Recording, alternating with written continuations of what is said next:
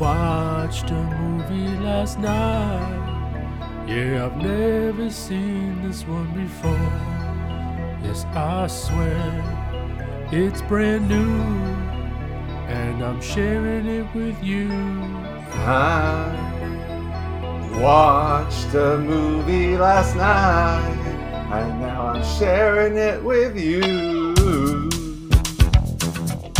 September 18th, 1987, with a Metacritic score of a perfect 42.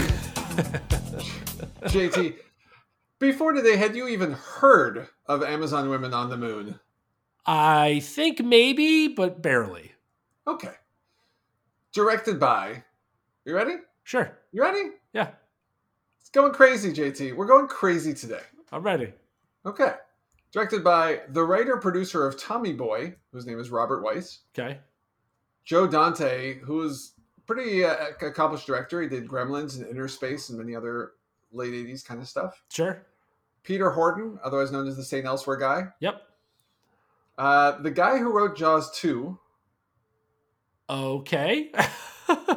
and John Landis, John Landis. Who did like everything funny. And you know, if, if John Hughes did everything like touch felt and heartwarming of the 80s, John Landis did everything funny of the 80s. Can I ask a weird question? Yeah. Uh, Carl Gottlieb is the guy you're talking about, right? He's he did Jaws 2. Yeah. Did I he didn't al- commit his name to memory. Did he also write The Jerk? Oh, doubtful. You want me to At like Yeah, we can- okay, that's it's it, this is pick it up. Check on this is like a weird Fine, piece of trivia that I think I might know because I uh, I think I learned from this podcast going back to Michael Caine one day talking about the money he made on Jaws, and I remember trying to find the writers of like the other Jaws is is is is is is, is.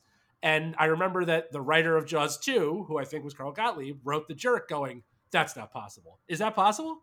It, it is in fact truth. He wrote Jaws one as well. I just thought it was more fun with the Jaws two. Oh, that's hilarious. Okay, anyway, keep going. Yeah. Uh, so yeah, we're already this many people into it. But ready for some of this cast? Yes. Okay. In an order that I randomized just to make it so bizarre, just to point out how bizarre a cast we're talking about. I don't think I could do this in one breath. I was going to try that, but forget it. BB King, Sure. Steve Guttenberg, Mr. Police Academy himself, Oh yeah. Rip Taylor, you know, which basically might as well be from the 18th century as far as I can tell. Uh, I just mean like the co- that that comedy style is just so far gone. Uh, you're that guy, Ed Begley Jr., Love 'em. Kelly Preston, Yep. my that guy, Rosanna Arquette, Ralph Bellamy of uh, Trading Places, Yep. Andrew Dice Clay, Sure. Bernie Casey, Yep. Bryan Cranston. So this would be the movie that unites Bryan Cranston with Bela Lugosi, Robert Loggia, David Alan Grier, Carrie Fisher, Howard Hesseman, Henny Youngman, Griffin Dunne, Phil Hartman, Arsenio Hall, and John Travolta's brother. Holy 1980s, come at you. This is this might be the Kevin Bacon of movie casts. It's pretty wild. I've never like how do you tie together Bela Lugosi, which is again like not only Bela Lugosi is like two eras of Hollywood ago, right? Like Bela Lugosi is like old old school Hollywood, Yeah. and Henny Youngman and all that with with people who are still acting today. So my note about this movie, JT, and then we'll go on to your five questions. This is basically SNL the movie set mostly in the 1950s with the sort of a recurring bit. Actually, no, a definite recurring bit that's actually pretty awesome. But where every skit is awesome and doesn't run on after the point at which it's no longer funny. Okay. So this is actually leads into my first question very well, which is what in God's name is going on?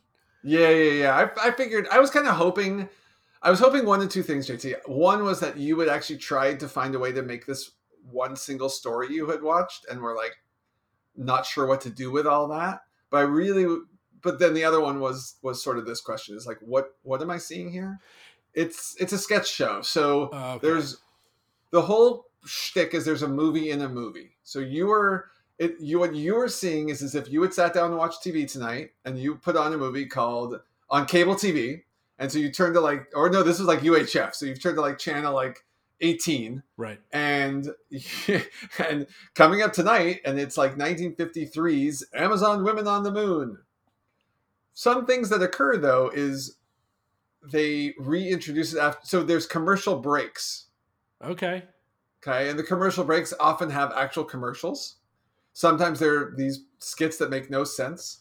Uh, BB King has a is doing this ad for Black people with no soul. Right. Saw that. It's and it's great because like I, I don't it's not David Alan Grier. He's got a different bit in it, but basically it's like you know again you could only do this in the '80s the same way. uh Remember the the SNL bit where Eddie Murphy plays like a white guy undercover? yes. it's sort of that that kind of shtick. Anyhow, there's great sketches, and then after each one, you go back to watching Amazon Women on the Moon. What's fun about it though is they do things like every time they introduce it, it's from a different year. So it's like 1954 classic, the Got 1953 hit, the you know Yep. things like that. And then what happens is they sort of start telling this story over the whole hour and a half or however long the movie is. But the, every time it gets interrupted, it's like the reel broke or melted like something has gone horribly wrong it cuts to like you know uh, like uh, one of the the interstitials of a, a cable channel Sure. and then when it comes back you're far later in the plot so there is no coherent storyline Got and it. It's great Okay. So this is basically if WandaVision and Saturday Night Live had a baby in the 80s. WandaVision and SNL in the ooh, that's that's a nice one. Yeah. Yeah, yeah, yeah, yeah. But but each of the little skits take place in different eras. So there's like um But that's what Like, WandaVision did. WandaVision was right as the show Yeah. progressed, they kept moving Yeah. into different eras, but then they would intersperse with commercials. But what you're saying is instead of having a cohesive plot line in the actual show, which WandaVision did have, they just are doing skit, skit, skit, kind of the same story, but they're all over the place. uh yeah, that's right. Okay. Uh, I'm oddly can get behind this, mostly just because cast. I'm so in it for this cast, which leads me to my second question. I want you to pick someone. I'm going to give you five people who are in this cast, and I want you to pick their career for you. Pick their career So you you get to be one of these people. You get one of these people's career in Hollywood. Oh, okay. Okay. All right. Yep. Number one, David Alan Grier. Okay. Number two, Phil Hartman. Tragic ending, by the way. Number three, Joey Pants. Number four, Steve Guttenberg. Number five, Peter Horton. Ooh, this is a really good question, JT, and I like the choices you made because there is no clear cut.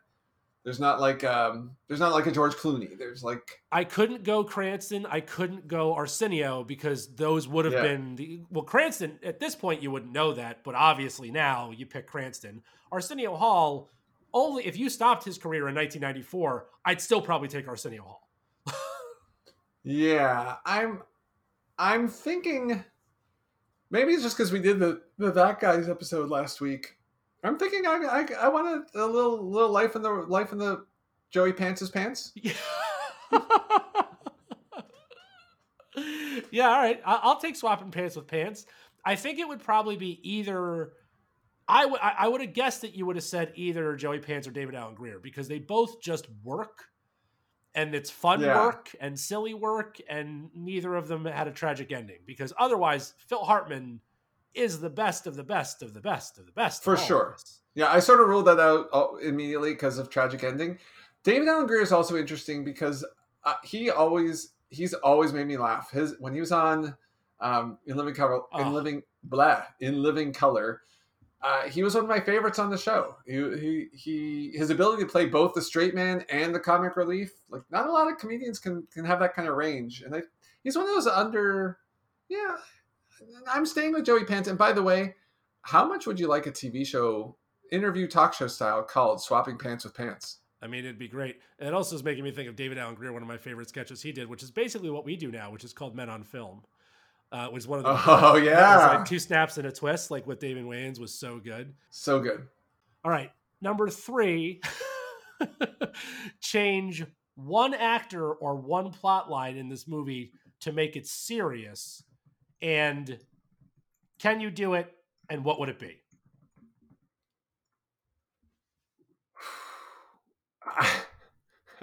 you want me? What? Wait, wait. How do you want me to do this? Well, Take one. Remember, I didn't know what this movie was. Right. So I just watched it and assumed that somehow this all came together. So the question I wrote was either change one actor or one plot line and make this into a serious movie, or maybe both. Maybe change one actor and one plot line. I don't know. The answer could also just be now that I understand what happened, you might just be like, that's not a thing, dude. it's not a thing, but I kind of want to make it a thing now. I kind of want to I want to play it up a little more. Change one actor and one plot line. Well, there's there's an easy one, which is Ed Begley Jr. does they they do. I think it's called the son of the Invisible Man or the father or the brother or uncle, whatever, and, and he thinks he's invisible, but only he can't see himself, and and acts like a complete buffoon. So that one you could sort of change it to be the Invisible Man. Uh, okay. Oh man, I wish I just had the list of all the sketches just to be because I'm sure there'd be a couple that just absolutely ring out at me. There's there's this I mean the opening bit with Arsenio Hall getting getting wrong phone call uh, wrong number phone calls back when that was a thing. Right. Uh, is is pretty good. Actually, what if we take that one? So in this one he keeps getting this wrong wrong number. Someone keeps calling him trying to reach someone named Stella. It could be that and then he, he gets a little nutso about it. It could be more like a descent into madness from from nonstop wrong number dialings or something. So that that was so this is where I in hearing what this movie's about, this is the only way that I could frame this with again, I have no context for it, but would be is there some way to make all the sketches like multiple personalities or slowly becoming unhinged when you sleep so it's like literally multiple realities. So it, the, the one actor you change is you introduce somebody on top of this who, and then all of these other things are happening in their actual life, but they see themselves as somebody else. I don't know, something like sci fi ish. Well, I mean, there's definitely ample opportunity for that. Okay. Okay. All right. I like it. Uh, question four, you know, the, the next two, you know what's coming. So question four is we got to place a favorite character in this movie, which given this is really exciting. You could probably, I'm going to challenge you a little bit. How many can you place, right? You know, as, as soon as you started going there, I'm like, I'm going to put them all in right as you go. Right. Okay. So number one, Fave Zane. Yeah, I wish. Oh man, I wish I could really quickly find the list of all the sketches because it's so worth it. So Billy Zane, Fave Zane. okay i'm looking at i'm looking at the cast as my inspiration. So there's a scene there's a sketch where griffin dunne from after hours yeah. Griffin dunne is playing a uh, a doctor. What's the what's the baby doctor? A pediatrician. And baby doctor. You know the baby doctor. He's misplaced the baby. I love and so he does this shtick where he draws on his hand like eyes and lip puts lipstick and like does the gesture as if like and puts a like swaddles his arm. I love this. I think I could see Billy Zane pulling that one off. All right. I think so. Give me next. That's great. Cold Nicole. Cold Nicole. Okay. Uh well, can I can I change the age just for the sake of Sure. Okay. So either she could take Michelle Pfeiffer's role in that same segment the, with Griffin Dunne as the mom, who's going a little meltdowny trying to find her daughter. Um or the the kid i don't remember it's a doctor. I, I kind of think that might be my favorite one. Um well yeah i think i think that's the right one for her. I think i'm gonna stick with that. I think that's my choice. Okay. Discount Johnny Depp. skeet ulrich. He strikes me as would have been Ooh, the Steve Gutenberg bit. You know, the the no David Alan Grier. You can't you can't replace David Alan Grier's bit. Um, there's a voice thing. No, all right, I got it. So the Invisible Man one I was referencing before. I think I could have. I think I could have had Skeet being this wacky because he does you know i haven't seen that much of his work but he does seem to have a nice comedic uh styling to himself so i think he could have pulled that one off Okay. Baby Quaid. Baby Quaid.